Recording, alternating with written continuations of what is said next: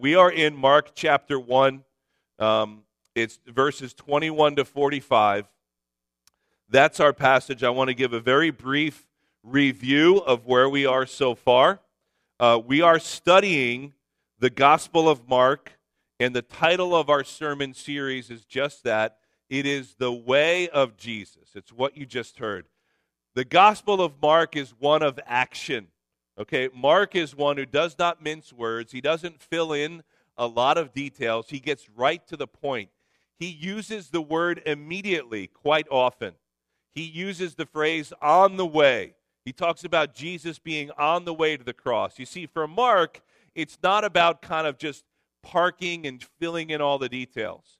Each of the four Gospels has its own character. Each of the writers God allowed them to bring their own writing style into it. They had different audiences. The voice was a little different. You put all the four gospels together, you get the whole picture of Jesus, his life and his ministry. But Mark is really just a, it's it's quick hitting. It's right to the point. We keep moving on, and so that's what we're going to do, right? And we're going to go through this whole gospel together. But it is the shortest of the four gospels. Um, we have to remember the literacy rate was very low, probably less than 10% back in Jesus' day. And so this gospel was meant to be read. Okay, it was meant to be read aloud. And so people, they sat and they heard it. And so Mark is a great storyteller. And so he moves, he doesn't get bogged down in details, which of course are important. But for him, he's a man of action. And so he tells us that Jesus came preaching that the kingdom of God is at hand, right? And we saw John the Baptist preparing the way. It was all about preparing the way of Jesus. And then Mark really focuses so much more on what Jesus did rather than what he said. Okay, it's important we recognize that. So again, Mark is a man of action, and really sort of the sub theme here in Mark is discipleship. What does it look like to follow after Jesus? What does it look like to be his disciple? How do we live it and flesh it out? How do we do those things that the bakers are doing in the Ukraine? How do we do what how do we take what we learn and how it grows us and then use it to serve others? And that's what Mark is all about. So let's look at this big picture again. You remember the Messiah had been promised to the nation Israel to come and to overcome sin to rescue, redeem, and reconcile people. All the way back from the Garden of Eden in Genesis, from the beginning of the story, we remember that God had set up his theocracy. Remember, we spent a whole time talking about the kingdom of God. And he said, Adam and Eve, those are going to be the ones that will represent God on earth in his earthly kingdom. But Satan comes along, the fallen angel. We'll talk about him in a few minutes and he comes and he usurps that authority away from Adam because they were tempted and they gave in. We call that the fall. From that time until now, Satan is called the God of this age. So, as Christians, when we say the world or the world system, it is the one that our enemy has reign over, right? God is always universally in charge. He has never given that up. But on earth, this kingdom is reigned by the enemy, right? We don't want to forget that, and, and we're going to touch on that this morning as well. And so, God promised that He would, at some point in the future, send His Redeemer. He promised that way back in Genesis, right? And so Jesus shows up on the scene, and He is that promised Redeemer. He has come to take back control from Satan. He has come to offer the kingdom to the nation Israel.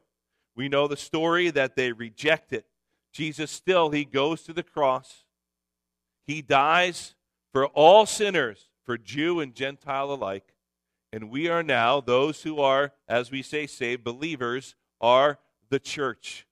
So we are in that age of grace, the church age. We are now his representatives on earth. But Jesus said, did he not, that he would return? He would return for us. So we look forward to that.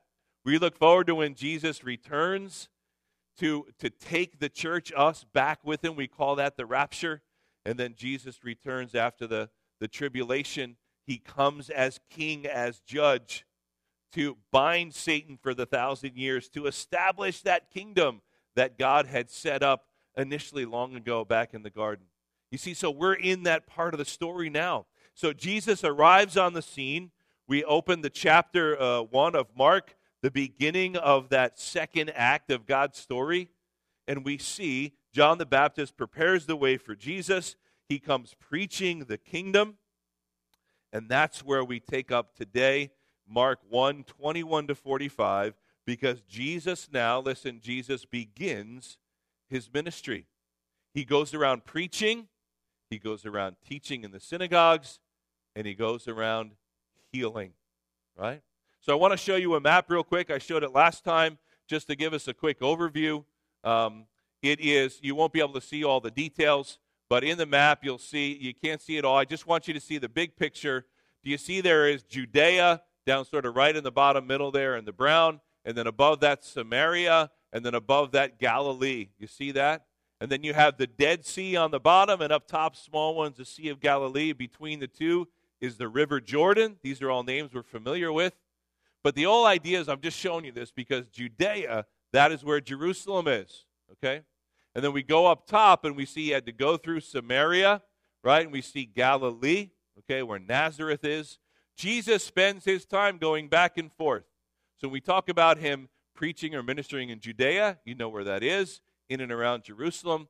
And he goes up to Galilee and the cities around there. That's where we find ourselves today in the opening chapters of Mark. He is up in Galilee. He spent about a year down in Judea, in and around Jerusalem, his first year. And then he goes up into Galilee, and that's where we are today. So here's what we're going to look at five brief things that a disciple is called to do. Again, Mark is all about discipleship, he's a man of action. So in this passage, we see that Mark is laying out, okay, in many ways, these five things that disciples are called to do. A disciple is a learner. That's how we define it. A disciple is a learner. So, back in Jesus' day, there were rabbis. Wasn't Jesus called a rabbi, right? And so there were rabbis that had followers, they had a school of students.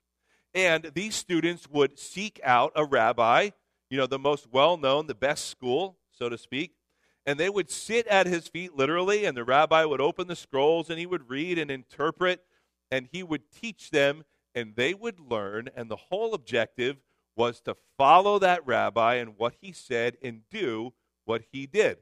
So we, as the church, are called disciples of Jesus, so we are to learn what he says and to do what he did. All right? And so Mark starts talking about his early ministry. So we're going to see that first and foremost, as disciples, that we are to recognize and submit to his authority, that we are to be aware of and prepare for spiritual warfare, something we don't talk often about in the church. We are to be compassionate and merciful like Jesus. We are to take time to rest. Take time to rest. And then finally, we are to be relational in the way that we interact with one another. So we're going to look at each one of those briefly and the part of this passage that goes along with it. So remember this. Uh, we had finished the, uh, the book of um, Malachi, the end of the Old Testament, and we talked all about those 400 silent years.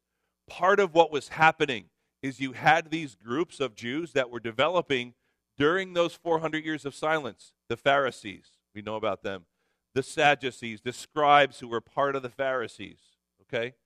That was happening. And what also started happening during those 400 years is the Jews started meeting in synagogues. So there was one temple in Jerusalem. Let's make sure we understand the distinction. There was one temple in Jerusalem for the high holy days. Everybody would come, all Jews from all around would come and they would worship in the temple. But in all the different cities where Jews lived, where there was 10 or more, they would establish a synagogue. We can kind of look at it as a church, right? You drive down the street and there's lots of churches, Christians that are meeting in churches, right?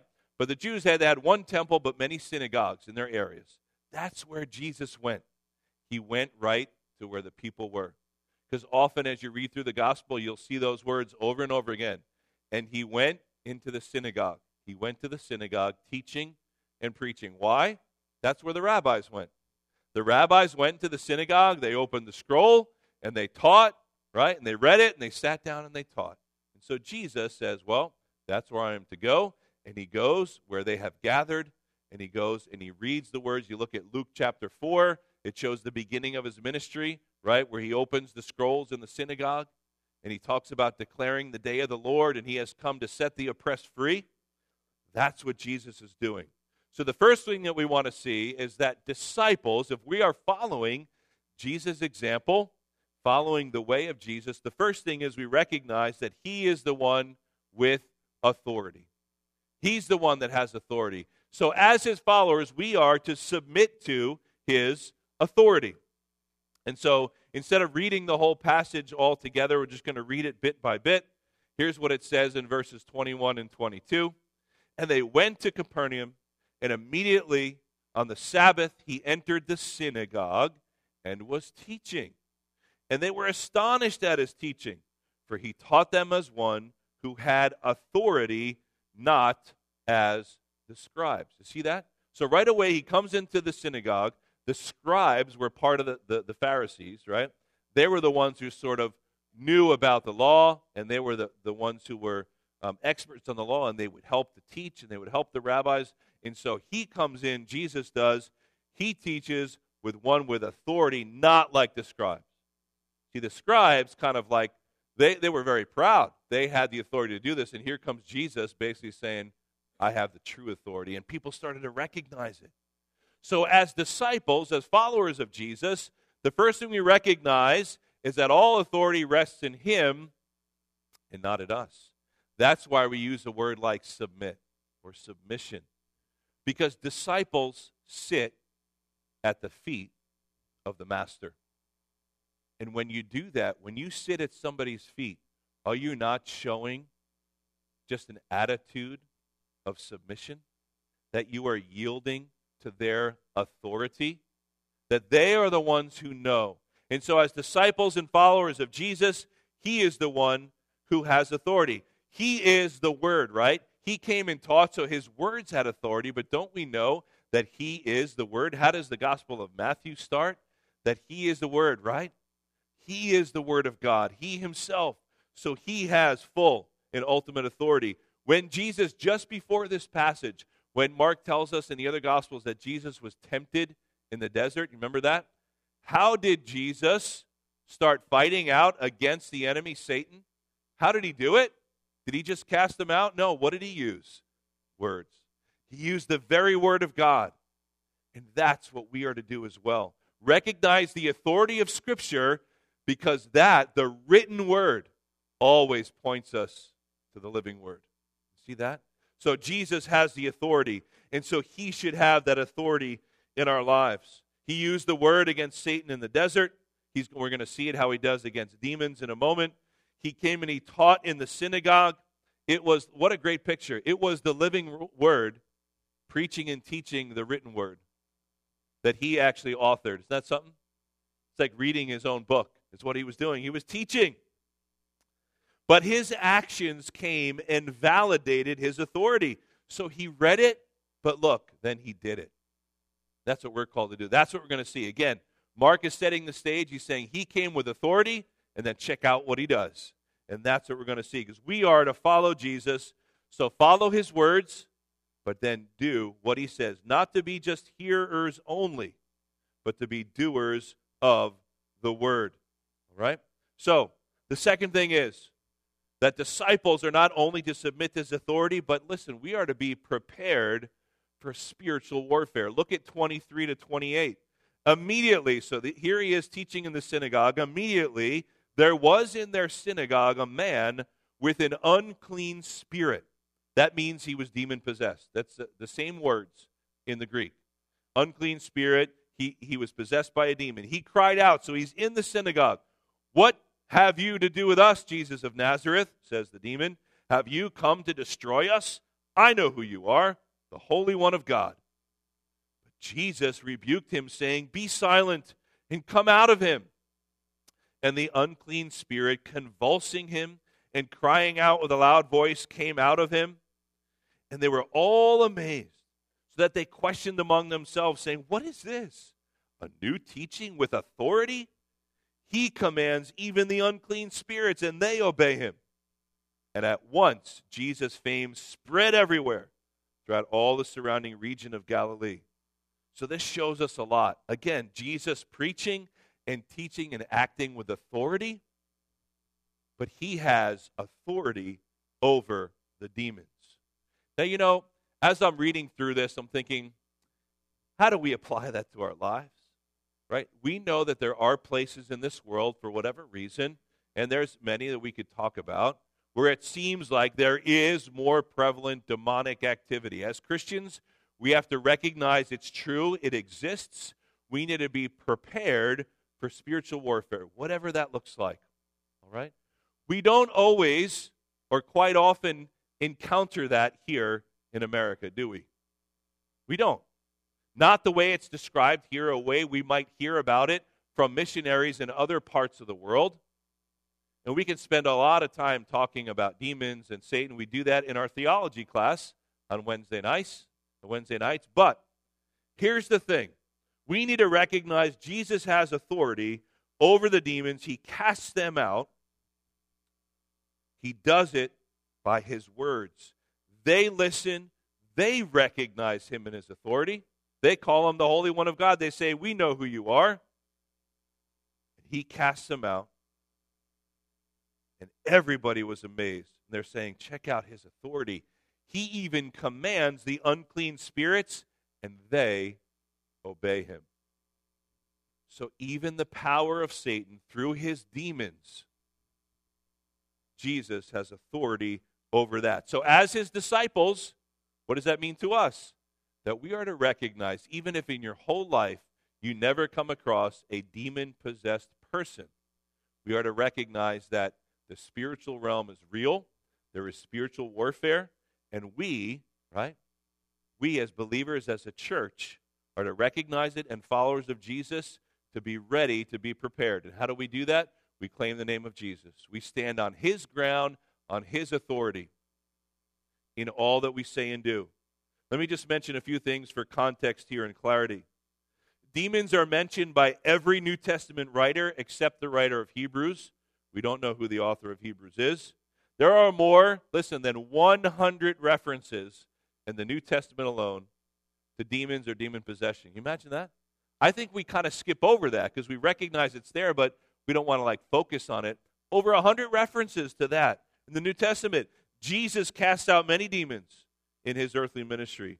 The demons are simply fallen angels who rebelled against God with Satan. We know there's at least two kinds. There are those who are loose and have some kind of freedom that are active. We see that in Ephesians 6. There are some demons that are called confined, right? Some of those that are confined, they're confined temporarily, some are permanently. There's a lot of detail there. So, the, my point is this the New Testament talks about it. So we can learn about demons because they're in there, right? We know that there is spiritual warfare going on, but Jesus always wins. If we are his disciples, we claim victory in Jesus.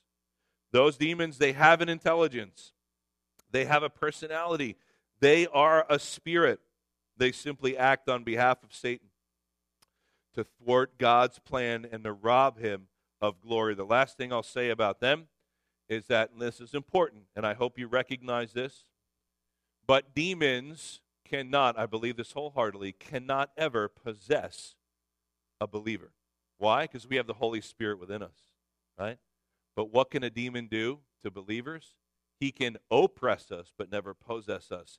He can influence us. He can try to rob God of worship and glory through our lives. We never want to open the door to that. See, there is a kingdom against kingdom warfare going on here. Because remember, God sent Jesus as that promised Redeemer. He promised way back in Genesis to come and reclaim the throne over this earth and this world from Satan, who usurped it from God back in the garden. See that? So Jesus comes, so there is this now. The war is on, the battle is on. And that's why the demons are afraid and they say, okay, we see, we know who you are, the Holy One of God. They recognize now is the time. And Jesus is using his authority to overcome the way that these demons are possessing these people, right? And so we see that Jesus has authority over demons. The next one, as disciples, we are, and this is part of what Jesus did through casting out demons and healing the sick, he shows compassion and mercy. Because Jesus didn't only cast out demons to show his authority over the demons, he did it for the benefit of the people, didn't he? I mean, he was healing them, he was restoring them, he was setting them free. Was he not? So Jesus cares about the needs of people, he cares about our sickness. He has compassion and mercy, so we are to do the same. Verses 29 to 34. Immediately, Jesus left the synagogue. He entered the house of Simon and Andrew with James and John. Remember the first four disciples that he called from last week? Now, Simon's mother in law, this is Simon Peter, okay? Simon's mother in law, we don't know anything about Simon's wife, but it says Simon has a mother in law. And she's at the house. Jesus goes back there with his four new disciples. And Simon's mother in law was ill with a fever. And immediately they told Jesus about her. So, verse 31 And he came he took the mother in law, Jesus did, by the hand. He lifted her up, and the fever left her, and she began to serve them. That evening at sundown, they brought to Jesus all who were sick and oppressed by the demons. The whole city was gathered together at the door. Can you imagine that scene? The whole city. And he healed many. I think that means all of them. He healed all of the many that were there they were sick with various diseases. He cast out many demons, and he would not permit the demons to speak because they knew him, because the time was not yet right. Jesus says that often in the Gospel of Mark to be silent. He's going to say it to a leper in just a moment. He says it to the demons be silent. They know who he is. It was not yet time for Jesus to reveal his full mission and authority and all of that. Okay, and you'll see why in just a moment because of what the, the healed leper does. So, what do we learn about showing compassion and mercy? Jesus has authority over sickness. No matter what's going on in our lives, Jesus has authority over it. I spent the whole week practically in bed being sick. Any been sick recently? It's been going around. Just laid me out. And the worst is when you're sick when it's like 85 and sunny outside. You're like, I shouldn't be sick. Like, I should be sick in February, right? not in the middle of June. Even if it's the littlest cold, or if it's something that's life threatening, no matter what you may be experiencing, Jesus has authority over it. Now, I'm not saying that we name it and we claim it and we're healed. But the same token, are we not, as his followers, to recognize his authority over sickness and bring our own maladies and those of others to him?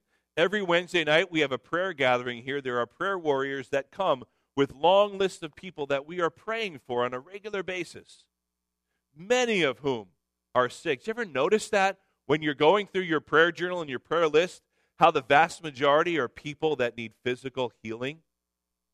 We are broken people living in a broken world, but Jesus knows it, and He comes and brings compassion and mercy. So, very simply, as His disciples and His followers, we are to show compassion and mercy towards others. Didn't we hear that with the bakers this morning? And what they are doing, being the hands and feet of Jesus, right? And showing compassion and mercy for those that are marginalized. There was so many people that were marginalized. They came after sundown, it says. Why? Because it was the Sabbath. And so they were not permitted to heal or to do any work on the Sabbath. So as soon as the sun goes down on Saturday, Sabbath is over, and it says at sundown they brought all who was sick and oppressed. They heard about what Jesus did with the demon possessed man in the synagogue. The whole town comes. Now, it does not say that Jesus closed his eyes and said, You're all healed. Go home. It just says that he healed them. Wouldn't it be just like Jesus to meet them one on one? to heal them. How long did it take him? The sun was already going down. Probably all night. he is showing mercy and compassion. But also, let's not miss this. Isn't it awesome in verse 31 when it says Jesus took the mother in law's hand, Simon Peter's mother in law, lifted her up, she was healed. What did she start doing immediately? Serving, right? That should be our reaction as disciples. Jesus answers our prayers, He brings healing, and what's our response? We serve. We go, we tell others, and we help others. We are to go and to serve others, even while He's healing us. See, Jesus' compassion, His mercy, it runs deep. It doesn't just stop at our fallen flesh. He heals our sicknesses, but His shed blood on the cross of Calvary, it penetrates deep into our sin stained heart. It washes us clean. From crimson red to pure white, we are made clean. It is a cure that restores eternal health. Jesus and only Jesus brings a remedy of hope that this world can never offer to anyone. So it says, He healed many. He cares about each individual need. But then, just as the mother in law did, as soon as she was healed, she went to serve others. And that's what we are to do as his disciples. There's a, a great um, saying, I've mentioned it before. It's something that it just paints a beautiful picture that, listen, as disciples of Jesus, we are very simply, we are beggars showing other beggars where to find the bread. Right? Because we have found the bread of life, Jesus Christ. So we are still those beggars needing Jesus to heal us and to guide us and to show compassion and mercy on us. But aren't we then going around saying, Guess what? I found the bread. Come, let me show you. Go to the marginalized. Tell them where you found that bread of life. Because we're all just beggars. So we get healed. God answers our prayers. He sends Jesus for us. We believe in him for salvation. And then we go around and all to Judea, Samaria, Galilee, to the uttermost parts of the world, he tells us. And we are to tell all the other beggars where to find the bread. It's the bread of life, Jesus Christ himself. Moving on. Two more quick ones. We also see in verses 35 to 39 that as disciples, we are to take time to rest and recharge. Now, for some of us, we don't need to be told that. Some of us were really good at resting. But hey, but you know what? It's very important. And why? Because I think more so I'm speaking to those of us who really don't know how to rest and relax. Those of us who don't recognize that we need to take time away and engage in what we call the care of our soul, soul care. That's what Jesus did. Verse 35, right after, listen, he spent all night healing the multitudes. Could you imagine how Jesus felt?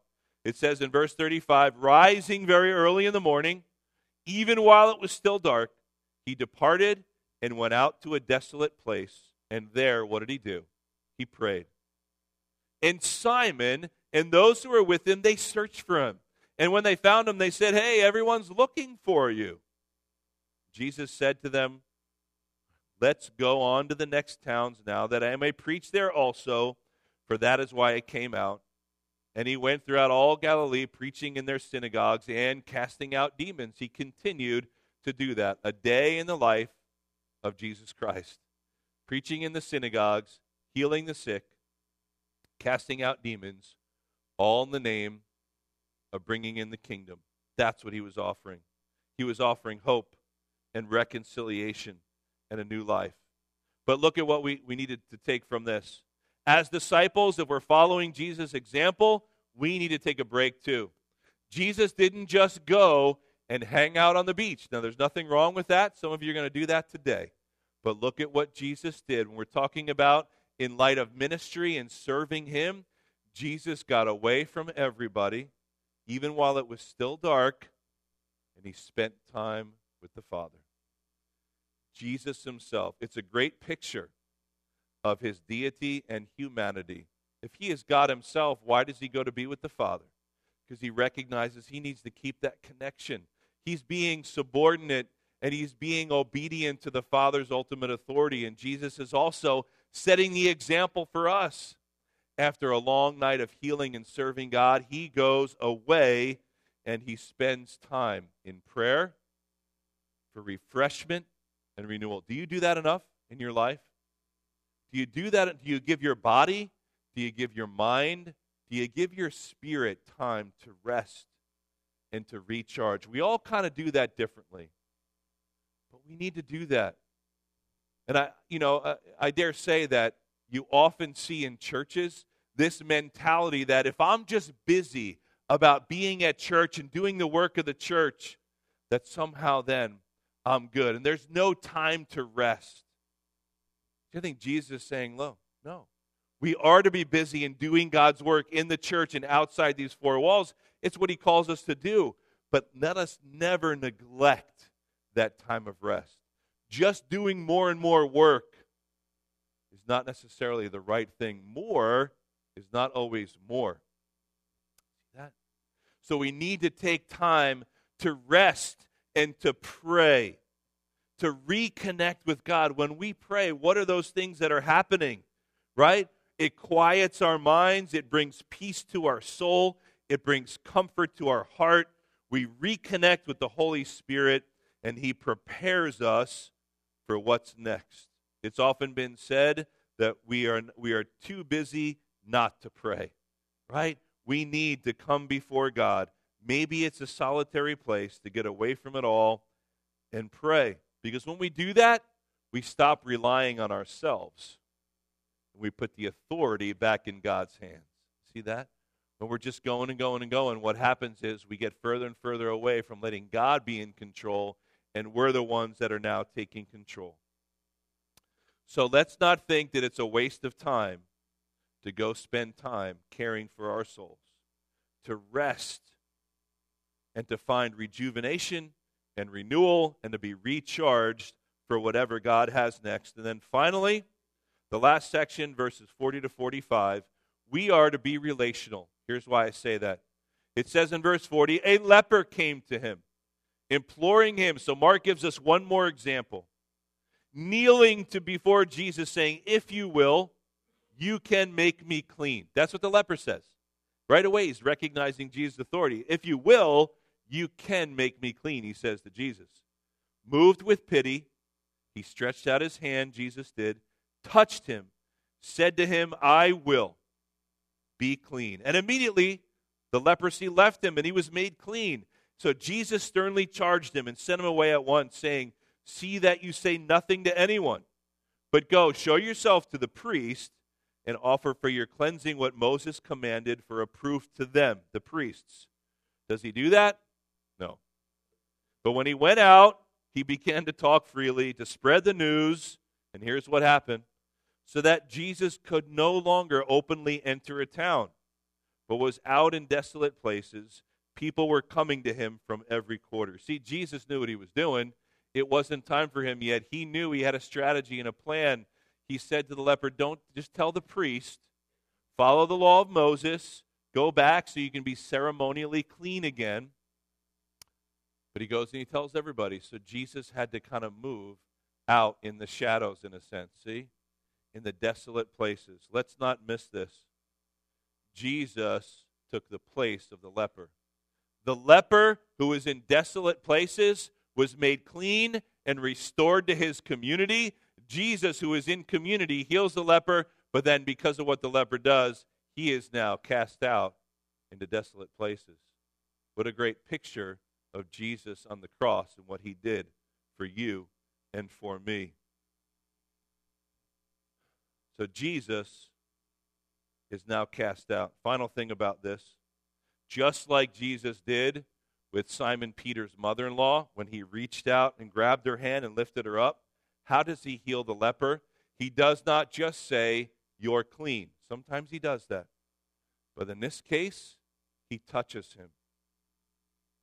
Now, it said in the law of Moses, if you did that, you were made unclean. You were ceremonially unclean, so you could not come and bring sacrifices because you touched the leper. Not only that, now you're going to get leprosy. Does Jesus care about that? Jesus touches the leper. What a beautiful picture of what Jesus does for us. I think in many ways, it shows us how we are to be with others, to be relational. You know, relationships can be messy. Being part of a church community, we're all dysfunctional, aren't we? We're one big, happy, dysfunctional family. As they say, don't we put the fun in dysfunctional? Hey, right? But we are the church. We are to invest in other people. We are to invest, in, we are to be relational. In a way, it's a picture of the incarnation. God took upon flesh to come and live among us. We are to go and to live among the marginalized, to be there, to touch those, to, to lend a helping hand, and not just stay off in a distance and say, God bless you and God be with you, but to get into the trenches, as we say, and do life together with our church and then with others, people that are in need. Invest in other people, because in God's eyes, people are always worth it. You see, Jesus touches the leper. Can you imagine how that felt to him? Not only was another person touching him, how many years it had probably been since another human had touched him? Don't we all need some kind of human touch now and again, don't we? He hadn't had that for how long? Jesus showing compassion and mercy once again. He comes and he touches the leper. May we do the same as disciples and followers of Jesus. And I end with these two verses to kind of just bring it all together. As we are learning it, as we are growing from Jesus, we are to live it out by serving those around us, serving those in the church and then out, because we represent the hope of Christ to the world. We are to show compassion and mercy to a desperate and needy world. Look at what it says in Acts 1 6 through 8. Jesus instructing his disciples, he says, when it, says, it says, when they had come together, they asked him, Lord, will you at this time restore the kingdom to Israel? Remember, he came to bring the kingdom, and they're like, Now, Jesus, now? What does Jesus say? It is not for you to know the times or seasons that the Father has fixed by his own authority. There's that word again. But you will receive power. He's telling disciples what their job is.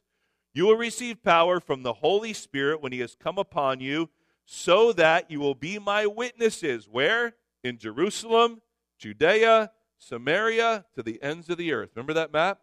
starting in Jerusalem where they are, then Judea a little bit further, then Samaria, then to the ends of the earth. So he's saying, The kingdom will come, I will return. Until then, here's what you are to do be my disciples, show compassion and mercy, be prepared for that spiritual warfare, always submit to my authority. Please take time to rest, care for your very soul, but be relational Will you then go to where the people have a need? And he says, You're all gonna you're gonna do it not in your own power and your own strength, but by the power and strength of the Holy Spirit. And finally, that very familiar passage in Matthew 28, we call it the Great Commission. And Jesus came and said to them, What? There's that word, all what? Authority in heaven and earth that's been given to me. That's Jesus saying that. So go therefore. He's telling his disciples, Go make disciples of who? All nations, baptizing them in the name of the Father, Son, and Holy Spirit, teaching them to observe all that I have commanded you, and behold, I am with you always, even to the end of the age. There is our marching orders. There's our commission as disciples. We are to follow in the footsteps of Jesus as he is on the way to the cross. Are we willing to deny ourselves to put selfish desires aside, to take up our cross and follow him. That's our call as disciples to follow the way of Jesus, tell others where to friend, uh, find the bread of life, walking with the Lord until the end of the age when he returns. Let's pray. Father, we thank you for this precious time together, all that you're doing in and through us, God. We're very thankful.